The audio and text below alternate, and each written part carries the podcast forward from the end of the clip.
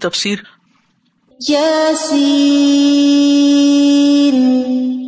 یاسین۔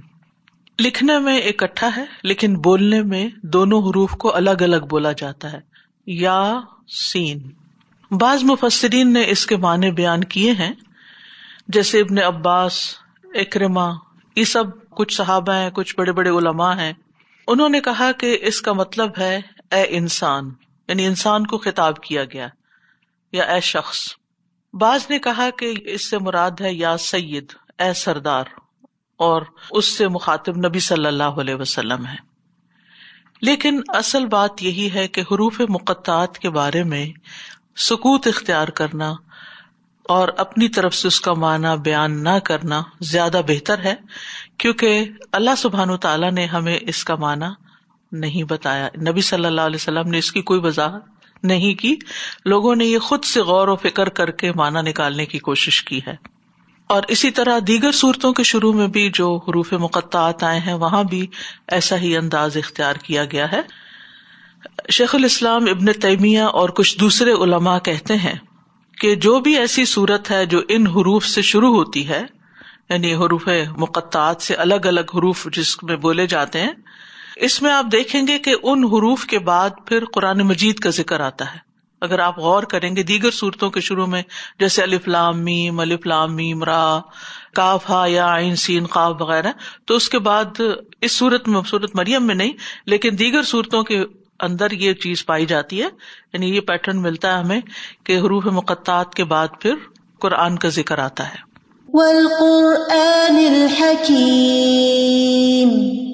قسم ہے حکمت والے قرآن کی۔ یہاں پر واؤ کا معنی قسم ہے۔ عربی زبان میں حروف کے بھی معنی ہوتے ہیں۔ جیسے الف کا، با کا، تا کا۔ واؤ کا ہے، کاف کا ہے۔ یعنی یہ اس زبان کی ایک خاص خصوصیت ہے، عربی زبان کی، کہ اس میں الگ الگ حروف کے معنی بھی پائے جاتے ہیں۔ تو یہاں واؤ قسم کے لیے آئی ہے۔ اور قسم کس لیے آتی ہے؟ کسی چیز کی تاکید کے لیے۔ فورسفلی اس کو بیان کرنے کے لیے۔ جیسے آپ اگر کوئی بات ویسے کرتے ہیں تو وہ بات ہلکی ہوتی ہے، لیکن اگر آپ قسم کھا کے ایک بات کہتے ہیں تو وہ بات اس میں زیادہ وزن آ جاتا ہے یا اس کے اندر تاکید پائی جاتی ہے۔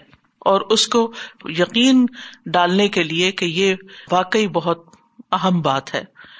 اسی طرح تعظیم کے لیے بھی آتی ہے۔ اس چیز کی قسم کھائی جاتی ہے، جس کی تعظیم کی جاتی ہے۔ یعنی انسان کی طرف سے جیسے مثلاً اللہ سبحان تعالیٰ کی قسم کھائی جاتی، لیکن اللہ سبحان تعالیٰ کے علاوہ کسی اور کی قسم کھانے کی ہمیں اجازت نہیں ہوتی۔ جیسے بعض لوگ ماں باپ کی قسم کھاتے ہیں، یا تمہارے سر کی قسم، یا میرے بیٹے کی، اس کو شرک کہا گیا ہے۔ قسم ہم صرف اللہ کے نام ہی کی کھا سکتے ہیں۔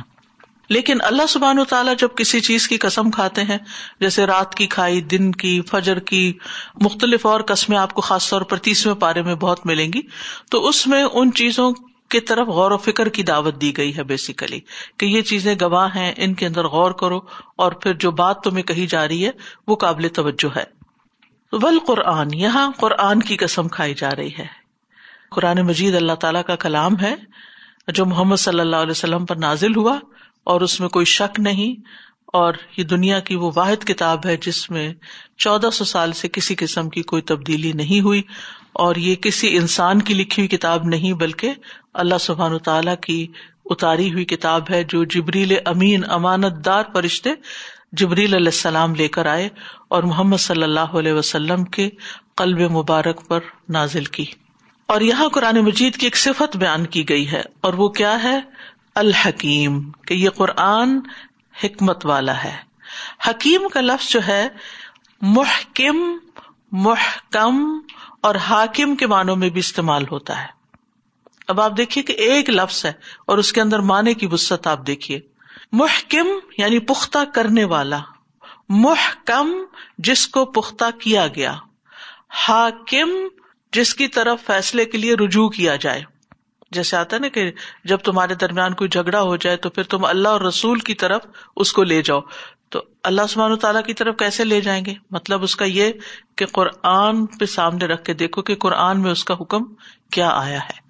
اور رسول صلی اللہ علیہ وسلم بھی موجود نہیں ہے ہمارے درمیان، تو پھر اس آیت کے اوپر کیسے عمل کریں گے؟ آپ کی احادیث کو دیکھیں گے کہ اس مسئلے کا حل احادیث میں کیا ہے۔ اور قرآن جو محکم ہے، اس کا مطلب یہ ہے کہ اس کے اندر کسی قسم کا کوئی کنٹراڈکشن نہیں ہے، کوئی تناقض نہیں ہے۔ اللہ نے اس کو مضبوط بنایا ہے، محکم بنایا ہے۔ اور اسی طرح یہ ہے کہ یہ حکمت پر مبنی ہے۔ اور محکم بھی ہے، محکم اس معنوں میں کہ یہ کتاب جو بات کرتی ہے، وہ پکی بات کرتی ہے اور اس کی بات میں کسی قسم کا کوئی جھول نہیں ہوتا۔ اور جہاں تک حکمت کا تعلق ہے کہ یہ قرآن حکمت والا ہے یعنی اس کے اندر جتنے بھی احکامات ہیں، وہ حکمت پر مبنی ہے کیونکہ اللہ سبحان و تعالی اس دنیا اور اس پوری کائنات کے ماضی، حال، مستقبل سب کا علم رکھتا ہے۔ ایک ایک ذرے کو جانتا ہے۔ ایک پتا بھی جو گرتا ہے تو وہ بھی اللہ تعالیٰ کے علم میں ہوتا ہے۔ تو یہ اس رب کا نازل کردہ قرآن ہے کہ جو ہر چیز کو جانتا ہے۔ تو حکمت کا تعلق علم سے بھی ہوتا ہے۔ جتنا جتنا جس کے پاس علم زیادہ ہوتا جاتا ہے، اس کے اندر وزڈم بھی پھر زیادہ آتی جاتی ہے۔ اور اللہ تعالیٰ کا علم تو ہے ہی کامل۔ ہر چیز کو محیط ہے۔ کوئی چیز اللہ کے علم سے باہر ہے ہی نہیں۔ تو اس رب کا یہ کلام ہے، اس لیے یہ بہت حکمت والا ہے۔ اور اس میں جتنی بھی باتیں کی گئی ہیں وہ سب عقل کے مطابق ہیں فطرت کے موافق ہیں۔ قرآن مجید میں کوئی ایسی چیز آپ کو نہیں ملے گی کہ جو عقل کی تکزیب کرتی ہو یا پھر یہ ہے کہ فطرت کے خلاف ہو۔ اسی طرح کاب رضی اللہ عنہ کہتے ہیں، قرآن کو لازم پکڑو، کیونکہ وہ عقل کی تیزی ہے۔ یعنی جو قرآن پڑھتا ہے، اس کے اندر عقل زیادہ آ جاتی ہے، زیادہ سمجھدار ہو جاتا ہے، زیادہ بہتر فیصلے کرتا ہے۔ حکمت کی روشنی ہے یعنی اس کو حکمت نصیب ہوتی ہے۔ اور حکمت کے بارے میں قرآن مجید میں آتا ہے یو تل حکمت میشا و مئی یو تل حکمت فقد اوتی خیرن کفیرا اللہ سبحان تعالیٰ جس کو چاہتا ہے حکمت عطا کرتا ہے، اور جس کو حکمت مل جاتی ہے، اس کو بہت بڑا خیر مل جاتی بہت بلائی مل جاتی یعنی وہ سب سے زیادہ مالدار ہے، سب سے زیادہ فائدے میں ہے، کامیاب ہے، جس کے اندر حکمت ہے وزڈم ہے، سمجھداری ہے، عقل ہے۔ اور فرمایا، یہ قرآن علم کا سر چشمہ ہے۔ رحمان کی طرف سے نازل ہونے والی کتابوں میں سے سب سے نئی کتاب ہے۔ اللہ نے تورات میں یہ بات فرمائی ہے، اے محمد صلی اللہ علیہ وسلم، میں تم پر جدید تورات نازل کروں گا، جو نابینا آنکھوں، بہرے کانوں اور غفلت میں پڑے ہوئے دلوں کو کھول دے گی۔ تو اس کا مطلب یہ ہے کہ انسان اگر اس قرآن سے تعلق قائم نہیں کرتا تو پھر غافل ہوتا جاتا ہے۔ صرف دنیا دنیا دیکھ کر اس کو دنیا ہی کے بارے میں سب کچھ نظر آتا ہے، وہ آخرت کو بھول جاتا ہے، جو کہ ہمارا اصل ٹھکانا ہے۔ لیکن جب انسان قرآن پڑھتا ہے تو وہ اپنی دنیا کے بارے میں بھی صحیح فیصلے کرتا ہے اور اپنی آخرت جو اصل انجام ہے، اس کے بارے میں بھی وہ سوچ سمجھ کے قدم اٹھاتا ہے کہ کیا چیز وہاں فائدہ دے گی اور کیا نہیں۔ تو اس آیت میں دراصل قرآن کریم کی عظمت بیان ہوئی ہے کہ یہ قرآن کیسی کتاب ہے، حکمت والی کتاب ہے، قابل تعظیم کتاب ہے۔ اس زمانے میں لوگ لات، عزا، منات کی قسمیں کھایا کرتے تھے۔ تو اللہ سبحان و تعالیٰ نے اس کے مقابلے میں قرآن کی قسم کھائی اور ہم بھی عام طور پر قرآن کی قسم کھاتے ہیں۔ یاد رکھیے، قرآن کی قسم اگر آپ کھائیں تو اس کو اللہ تعالیٰ سے کوئی الگ چیز نہیں سمجھے کہ یہ کوئی مخلوق ہے۔ قرآن مخلوق نہیں ہے، کیونکہ مخلوق کی قسم کھانا منع ہے۔ تو قرآن اللہ تعالیٰ کا کلام ہے، اس لیے بعض اوقات یا عدالتوں وغیرہ میں قرآن پہ ہاتھ رکھ کے فیصلہ کرواتے ہیں یا بات کرتے ہیں۔ تو وہ پھر ایک مختلف چیز، اس وقت بھی ذہن میں یہی ہونا چاہیے کہ یہ اللہ کا کلام ہے۔ اب یہاں پر قرآن کی قسم کھا کر جو بات کی گئی ہے، وہ کیا ہے؟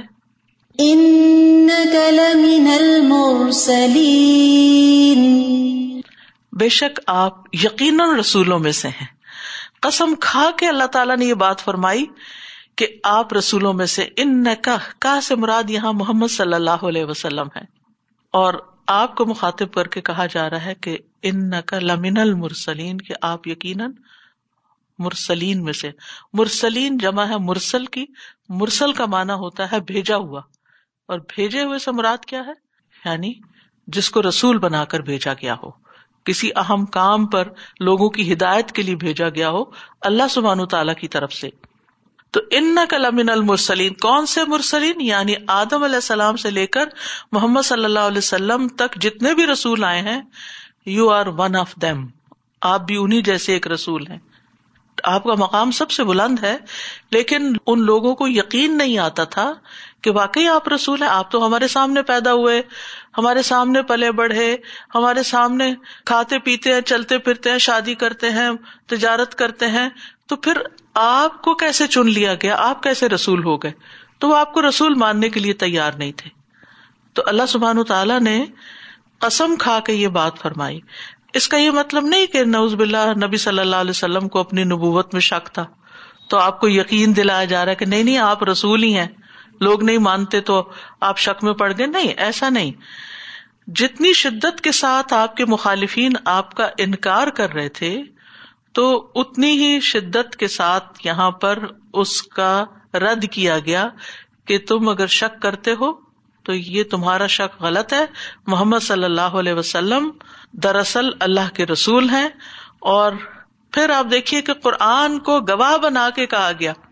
کہ آپ کی رسالت کی نشانی کیا ہے؟ کیسے پتا چلے گا کہ آپ باقی رسول ہیں؟ کیا چیز گواہی دے گی؟ قسم گواہی کے لیے ہوتی نا؟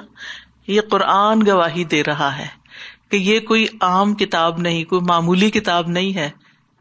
اس کو پڑھ کے دیکھو، یہ ایک شاندار کلام ہے جو کوئی انسان پیش کر ہی نہیں سکتا۔ نہ یہ نثر ہے، نہ یہ نظم ہے۔ اس میں ردم بھی ہے لیکن یہ شاعری نہیں ہے۔ اور اس میں نثر کی طرح یعنی جیسے پروز ہوتی ہے، لیکن اس میں ردم بھی ہے۔ تو یہ دنیا کا انوکھا کلام ہے۔ اور یہ صرف کلام ہی نہیں، کیونکہ بعض اوقات آپ دیکھیں، شاعر جب شعر کہتے ہیں نا، تو وہ شعر تو کہتے رہتے ہیں، لیکن بعض اوقات کوئی بات کہیں کی، کوئی کہیں کی، کوئی ادھر کی، کوئی ادھر کی، کوئی زمین کی، کوئی آسمان کی۔ تو ایسی صورت میں پھر کچھ باتیں دے میک سینس اور کچھ تو کچھ سینس نہیں کرتی لیکن قرآن ایسا نہیں ہے۔ یہ حکمت والی کتاب ہے، اللہ سبحان تعالیٰ کی طرف سے آئی ہے۔ اور کوئی انسان ایسا کلام پیش نہیں کر سکتا۔ کوئی بھی انسان۔ اس لیے آپ صلی اللہ علیہ وسلم کو خطاب کر کے دراصل سنایا کس کو جا رہا ہے؟ آپ کے مخالفین کو، جو آپ کی رسالت پہ شک کر رہے تھے۔ ان کا رد کیا جا رہا ہے کیونکہ وہ کہتے تھے آپ رسول نہیں۔ سورت راد میں آتا ہے وہ یقول الدین کفر لستا مرسلا۔ کفر کرنے والے کہتے ہیں، آپ کوئی رسول نہیں ہے ہم نہیں آپ کو رسول مانتے۔ تو اللہ سبحان تعالیٰ نے فرمایا ول قرآن الحکیم ان کلامن المرسلین۔ یہ انکار کرتے ہیں تو کرتے رہے۔ اللہ تعالیٰ گواہی دیتا ہے کہ آپ یقیناً رسولوں میں سے ہیں۔ اس میں نبی صلی اللہ علیہ وسلم کے شرف اور عزت اور مقام کا بھی اظہار ہے۔ اللہ سبحان تعالیٰ نے کسی اور رسول کی رسالت کی قسم نہیں کھائی، لیکن آپ کی رسالت کی قسم کھائی ہے۔ یعنی اس کے اس بات کے لیے قسم کھائی ہے۔ اور سورت البکر آئے ٹو ففٹی ٹو میں بھی آتا ہے تل کا آیات اللہ نتلو علیہ کا بالحق و ان نقل المرسلین۔ یہ اللہ کی آیات ہیں جنہیں ہم آپ پر حق کے ساتھ پڑھ رہے ہیں اور یقیناً آپ رسولوں میں سے ہیں۔ اور مرسلین یعنی کوئی نئے رسول نہیں ہے، پہلے بھی رسول آتے رہے ہیں۔ ہاں آپ کے ذریعے رسالت مکمل ہو گئی۔ یعنی اللہ تعالیٰ نے انسانوں کی ہدایت کے لیے جتنے رسول بھیجنے تھے، وہ آ چکے اب۔ عیسی علیہ السلام آئیں گے، لیکن وہ آپ ہی کی شریعت کو فالو کریں گے۔ وہ نئے رسول کی حیثیت سے نہیں آئیں گے۔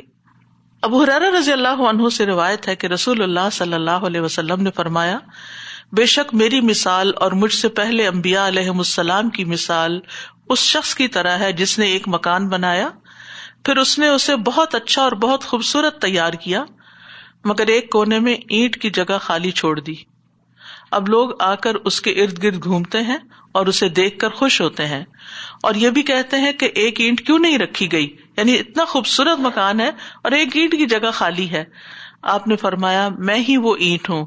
اور میں خاتم النبیین ہوں۔ یعنی آپ کی آمد پر وہ عمارت بالکل مکمل ہو گئی۔ اسی طرح یہ ہے کہ آپ رحمت للعالمین ہیں۔ سارے جہان والوں کے لیے رحمت بنا کے بھیجے گئے۔ اسی لیے آپ کی رسالت کو جو لوگ نہیں مانتے نہیں مانتے، لیکن دیگر مخلوق جو ہے، وہ بھی آپ کی رسالت کو تسلیم کرتی ہے۔ اور اس کی دلیل کیا ہے یہ روایت مسرد احمد کی۔ جابر رضی اللہ عنہ کہتے ہیں کہ ایک مرتبہ ہم لوگ رسول اللہ صلی اللہ علیہ وسلم کے ساتھ کسی سفر سے واپس آ رہے تھے۔ جب ہم نجار کے ایک باغ کے قریب پہنچے تو پتا چلا کہ باغ میں ایک اونٹ ہے جو باغ میں داخل ہونے والے ہر شخص پہ حملہ آور ہو جاتا ہے، اٹیک کر دیتا ہے۔ تو لوگوں نے یہ بات نبی صلی اللہ علیہ وسلم کو بتائی۔ تو آپ اس باغ میں تشریف لے گئے اور اس اونٹ کو بلایا۔ اور وہ گردن جھکا کے آ گیا۔ آپ کی خدمت میں حاضر ہوا۔ آپ کے سامنے آ کے بیٹھ گیا۔ نبی صلی اللہ علیہ وسلم نے فرمایا، اس کی لگام لاؤ۔ لگام اس کے منہ میں ڈال کر اونٹ مالک کے حوالے کر دیا۔ پھر لوگوں کی طرف متوجہ ہو کے فرمایا، آسمان و زمین کے درمیان جتنی چیزیں ہیں۔ غور سے سنیے، آسمان اور زمین کے درمیان جتنی چیزیں ملائکا ہیں، جنات ہیں، جو بھی مخلوقات ہیں سوائے نافرمان جنوں کے اور نافرمان انسانوں کے، سب جانتے ہیں کہ میں اللہ کا رسول ہوں۔ یعنی انسان اور جن، جو نہیں مانتے نہیں مانتے، باقی سب مانتے ہیں کہ آپ اللہ کے رسول ہیں۔ تو اس لیے آپ صلی اللہ علیہ وسلم کو جو مقام اور مرتبہ ہے اور جو ہم آپ سے محبت کرتے ہیں اور جو آپ کی عزت کرتے ہیں اور جو آپ کی اطاعت کرتے ہیں، وہ اسی بنا پر کہ اللہ نے آپ کو خاص طور پر ہماری ہدایت کے لیے چنا اور ہمیں اس کے اوپر شکر گزار ہونا چاہیے۔ پھر مزید فرمایا آیت نمبر فور میں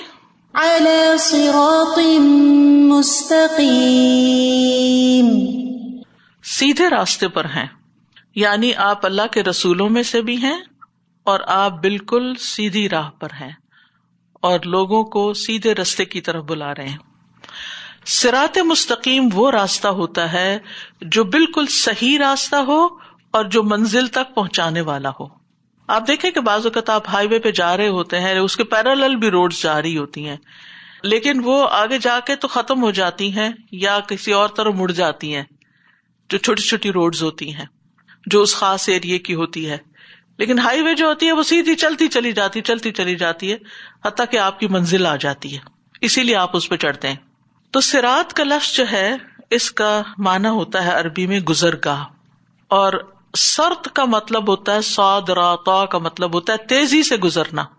اور سرات کو اس وقت تک سرات نہیں کہا جاتا جب تک وہ کھلا اور وسیع راستہ نہ ہو۔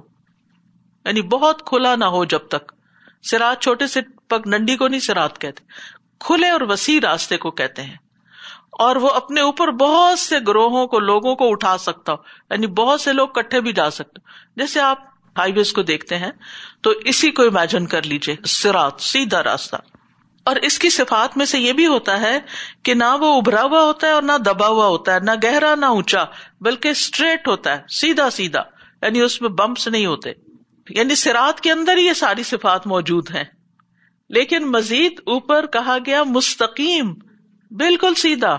آپ ایک صحیح وسیع راستے پر ہیں اور وہ بھی بالکل سیدھا رستہ ہے جو جنت تک اللہ کی رضا تک پہنچانے والا ہے۔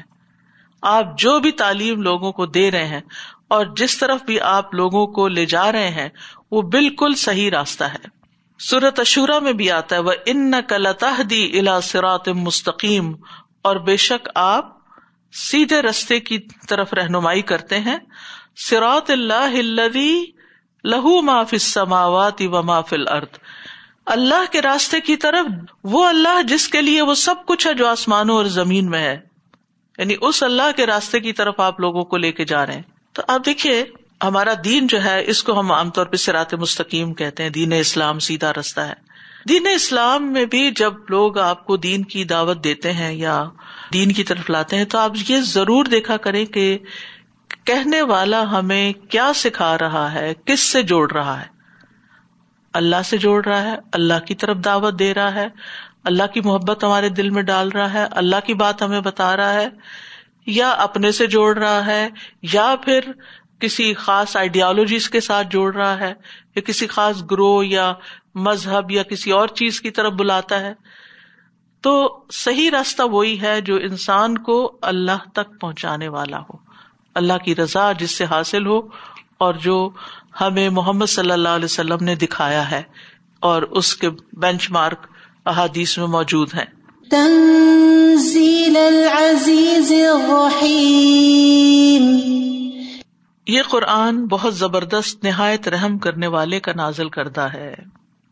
یہاں قرآن کے نازل کرنے والے کی دو صفات بیان کی گئی ہیں۔ اور وہ کون ہے؟ العزیز الرحیم یہاں کون ہے؟ اللہ سبحان و تعالی۔ ایک یہ کہ وہ غالب اور زبردست ہے، دوسرے یہ کہ وہ رحیم بھی ہے۔ یعنی پہلی صفت کیوں بیان کی گئی؟ کہ قرآن اس ہستی کی طرف سے نہیں آیا جس کا آپ پہ کوئی زور نہیں، وہ آپ کو پکڑ نہ سکے۔ یاد رکھو، یہ قرآن اللہ کا بھیجا ہوا ہے، جو العزیز ہے۔ اگر تم نے بات نہ مانی تو وہ تمہیں پکڑے گا۔ وہ غالب ہے، تم اس سے کہیں بھاگ نہیں سکتے۔ یعنی بعض اوقات یہ ہوتا ہے نا، ہمارا نفس آڑے آتا ہے، یہ شیطان یا ہماری کمپنی یا مجلس یا دوست، لوگ ہمیں ورگلاتے ہیں، وہ کہتے ہیں، چھوڑو پرے، کیا کرنا ہے؟ بازو کا نماز نہیں پڑھنے دیتے بازو کا تو اور قرآن کی مجلس نہیں اٹینڈ کرنے دیتے، یا سیکھنے نہیں دیتے۔ کئی رکاوٹیں آ جاتی ہیں، کئی لوگ ہمارے آگے آ جاتے ہیں۔ تو ہم بھی کہتے ہیں، چلو چھوڑو، اب یہ ہمارے اوپر حاوی ہوئے میں یہ ہمیں نہیں کرنے دیتے، تو ان کا ذمہ۔ نہیں، اس معاملے میں آپ کو اپنا ڈسیزن خود لینا چاہیے کہ میری جو زندگی ہے میری قبر ہے، میرا حساب ہے، میرا انجام ہے، وہ تو میں نے بھگتنا ہے۔ کوئی اور تو میری ریسپانسبلٹی نہیں لے گا۔ اللہ کا سامنا میں نے کرنا ہے۔ میری اللہ سے ملاقات ہونی، میں کیا جواب دوں گی؟ اس لیے میرے اپنے ذاتی فائدے کے لیے یہ بات ہے کہ کوئی مجھے جو مرضی کہے، مجھے اللہ کی طرف جانا ہی جانا ہے۔ اگر آج ہم خوشی سے نہیں جاتے نا، نماز میں بھی کیا حیا اللہ حیا الفلاح کیوں بلاتے ہیں؟ نماز کیا اللہ کا ذکر ہے نا؟ قرآن پڑھنا کیا ہے؟ اللہ کا ذکر ہے نا؟ اللہ ہی کی بات سننا ہے نا؟ اگر ہم آج اپنی خوشی سے نہیں جاتے اور دنیا میں ہی اپنے آپ کو مصروف رکھتے تو ایک دن تو ہم نے جانا ہی جانا ہے نا؟ اس میں تو کوئی شک ہی نہیں۔ ساری دنیا میں مل کے ہمیں نہیں چھڑا سکتی موت کے فرشتے سے۔ بڑے سے بڑا ہسپتال، بڑے سے بڑا ڈاکٹر۔ اور یہ ایک ایسی ریالٹی ہے جس میں کوئی دوسری بات ہے ہی نہیں، جس میں شک ہی نہیں۔ دنیا میں کئی پروگرام ہوتے ہیں، کینسل ہو جاتے ہیں، ختم ہو جاتے ہیں، بند ہو جاتے ہیں آؤٹ آف اسٹاک ہو جاتی ہیں چیزیں۔ نہیں، یہ بات تو ایسی پکی ہے موت والی کہ جس میں دو بندوں میں بھی اختلاف نہیں۔ کوئی یہ نہیں کہہ سکتا دنیا میں کہ میں نے نہیں مرنا، میں نے تو نہیں جانا۔ میرے بہت سے لوگ ہیں جو مجھے بچا لیں گے۔ میں بڑے اچھے اچھے اسپیشلسٹ کو ڈاکٹرس کو جانتا ہوں ہارٹ کے ڈاکٹرس کو برین کے ڈاکٹرس کو اور وہ علاج جانتے ہیں۔ میں نے نہیں مرنا۔ نہیں، یہ نہیں ہو سکتا۔ جانا ہی جانا ہے۔ تو کیوں نہ خوشی سے جائیں اللہ کی طرف۔ اللہ کو خوش کر کے جائیں۔ دنیا میں ایسے کام کر کے جائیں کہ جس سے اللہ راضی ہو جائے۔ اور جب ہم اس کے پاس پہنچے تو وہ ہمیں دیکھ کے خوش ہو جائے اور ہم اسے دیکھ کے خوش ہو جائیں۔ اس سے بڑی کوئی خوشی نہیں۔ اور یہی ہماری منزل ہونی چاہیے۔ تو اس جانے کی تیاری قرآن کے ذریعے ہوتی ہے۔ تو اللہ تعالیٰ فرماتے ہیں، تنزیل العزیز الرحیم۔ یہ قرآن اس ہستی کا نازل کردہ ہے جو العزیز ہے، غالب ہے، زبردست ہے، پکڑنے پہ قادر ہے۔ تم اس کا کچھ نہیں بگاڑ سکتے، اس سے کہیں نہیں بھاگ سکتے۔ اس کے ساتھ ساتھ وہ الرحیم بھی ہے یعنی وہ مہربان بھی ہے کہ جو اس کی طرف ایک قدم آتا ہے، وہ دس قدم اس کی طرف آتا ہے۔ اور اس کی یہ بہت بڑی مہربانی ہے کہ اس نے ہمیں دنیا میں پیدا کر کے ایسے ہی نہیں چھوڑ دیا کہ ہم کدھر جائیں۔ ہمیں بتایا، ہمیں کتاب دی کہ یہ ہے کتاب اس کے مطابق تم نے چلے یہ تمہارا مینوئل آپ نے دیکھا ہوگا کہ جیسے بڑے بڑے مالز ہوتے ہیں نا، تو آپ کو مثلاً کوئی خاص چیز خریدنی ہے اور اگر آپ کو نہ پتا ہونا کہ وہ کہاں ہے، تو کتنی خواری ہوتی ہے۔ تو اس کے لیے آپ جاتے ہی کیا کرتے ہیں؟ یا تو کوئی میپ دیکھتے ہیں کھڑے ہو کے، میں نے اس اسٹور پہ جانا ہے، یہ کس طرف ہے؟ یا کوئی وہاں پر کھڑا ہو تو اس سے آپ پوچھتے ہیں کہ کدھر کو جانا ہے، یہ کہاں سے جائے گا؟ کتنا دور ہے یہاں سے؟ ساری معلومات کر کے آپ چلنا شروع کرتے ہیں۔ آپ ایسے ہی تھوڑی دیکھنا شروع کر دیتے رائٹ لیفٹ کہ یہ کون سا شاپ ہے، یہ کون سی چیز ہے، یہ کون سا برانڈ اور پھر چلتے جائیں، چلتے اینڈ آف دا ڈے آپ کہیں نہیں پہنچیں گے اور تھک کے چور ہو جائیں گے اور حاصل کچھ نہیں منزل، مقصد نہیں حاصل ہوگا۔ اسی طرح اگر انسان صرف اپنی عقل کی روشنی میں، صرف سنی سنائی باتوں کی روشنی میں، صرف اپنے دل کی خواہشات کے ساتھ زندگی بسر کر رہا ہے نا اگر، تو دھوکے میں ہے۔ اینڈ آف دا ڈے کہیں پہنچنے والے نہیں۔ تو اس لیے بہت ضروری ہے کہ قرآن کے مطابق ہم اپنی زندگی بسر کریں، کیونکہ یہ اللہ کی مہربانی ہے اور رحیم رب کی، کہ اس نے ہمیں قرآن دیا کہ ہم گمراہی سے بچ جائیں، بھٹکنے سے بچ جائیں، خوار ہونے سے بچ جائیں۔ اور اس طریقے پر چلے کہ جس سے دنیا اور آخرت کی کامیابیاں حاصل ہوں۔ اور یہ جو تنزیل کا لفظ ہے نا، یہ نزل یونزل سے ہے مصدر، قرآن منزل بھی ہے اور منزل بھی ہے۔ یعنی تھوڑا تھوڑا کر کے نازل ہوا، منزل۔ اور یہ ہے کہ جب لوہے محفوظ سے اتارا گیا تو اکٹھا منزل بھی تھا یعنی بیت العزت میں اتارا گیا۔ اور پھر وہاں سے تھوڑا تھوڑا کر کے ہمیں دنیا میں ملا۔ اور ہم پڑھتے بھی تو اسی طرح تھوڑا تھوڑا کر کے۔ اور پھر وہ ہمارے دل پہ اترتا جاتا ہے۔ ہمیں یاد ہوتا جاتا ہے، چاہے ہم حفظ کریں یا مانی سمجھیں یا جس بھی طرح سے پڑھیں۔ تو بہرحال اللہ سبحان تعالیٰ نے ہمیں یہ قرآن دیا ہے۔ اور پھر نبی صلی اللہ علیہ وسلم کو اس کے بھیجنے کا مقصد بھی بتایا۔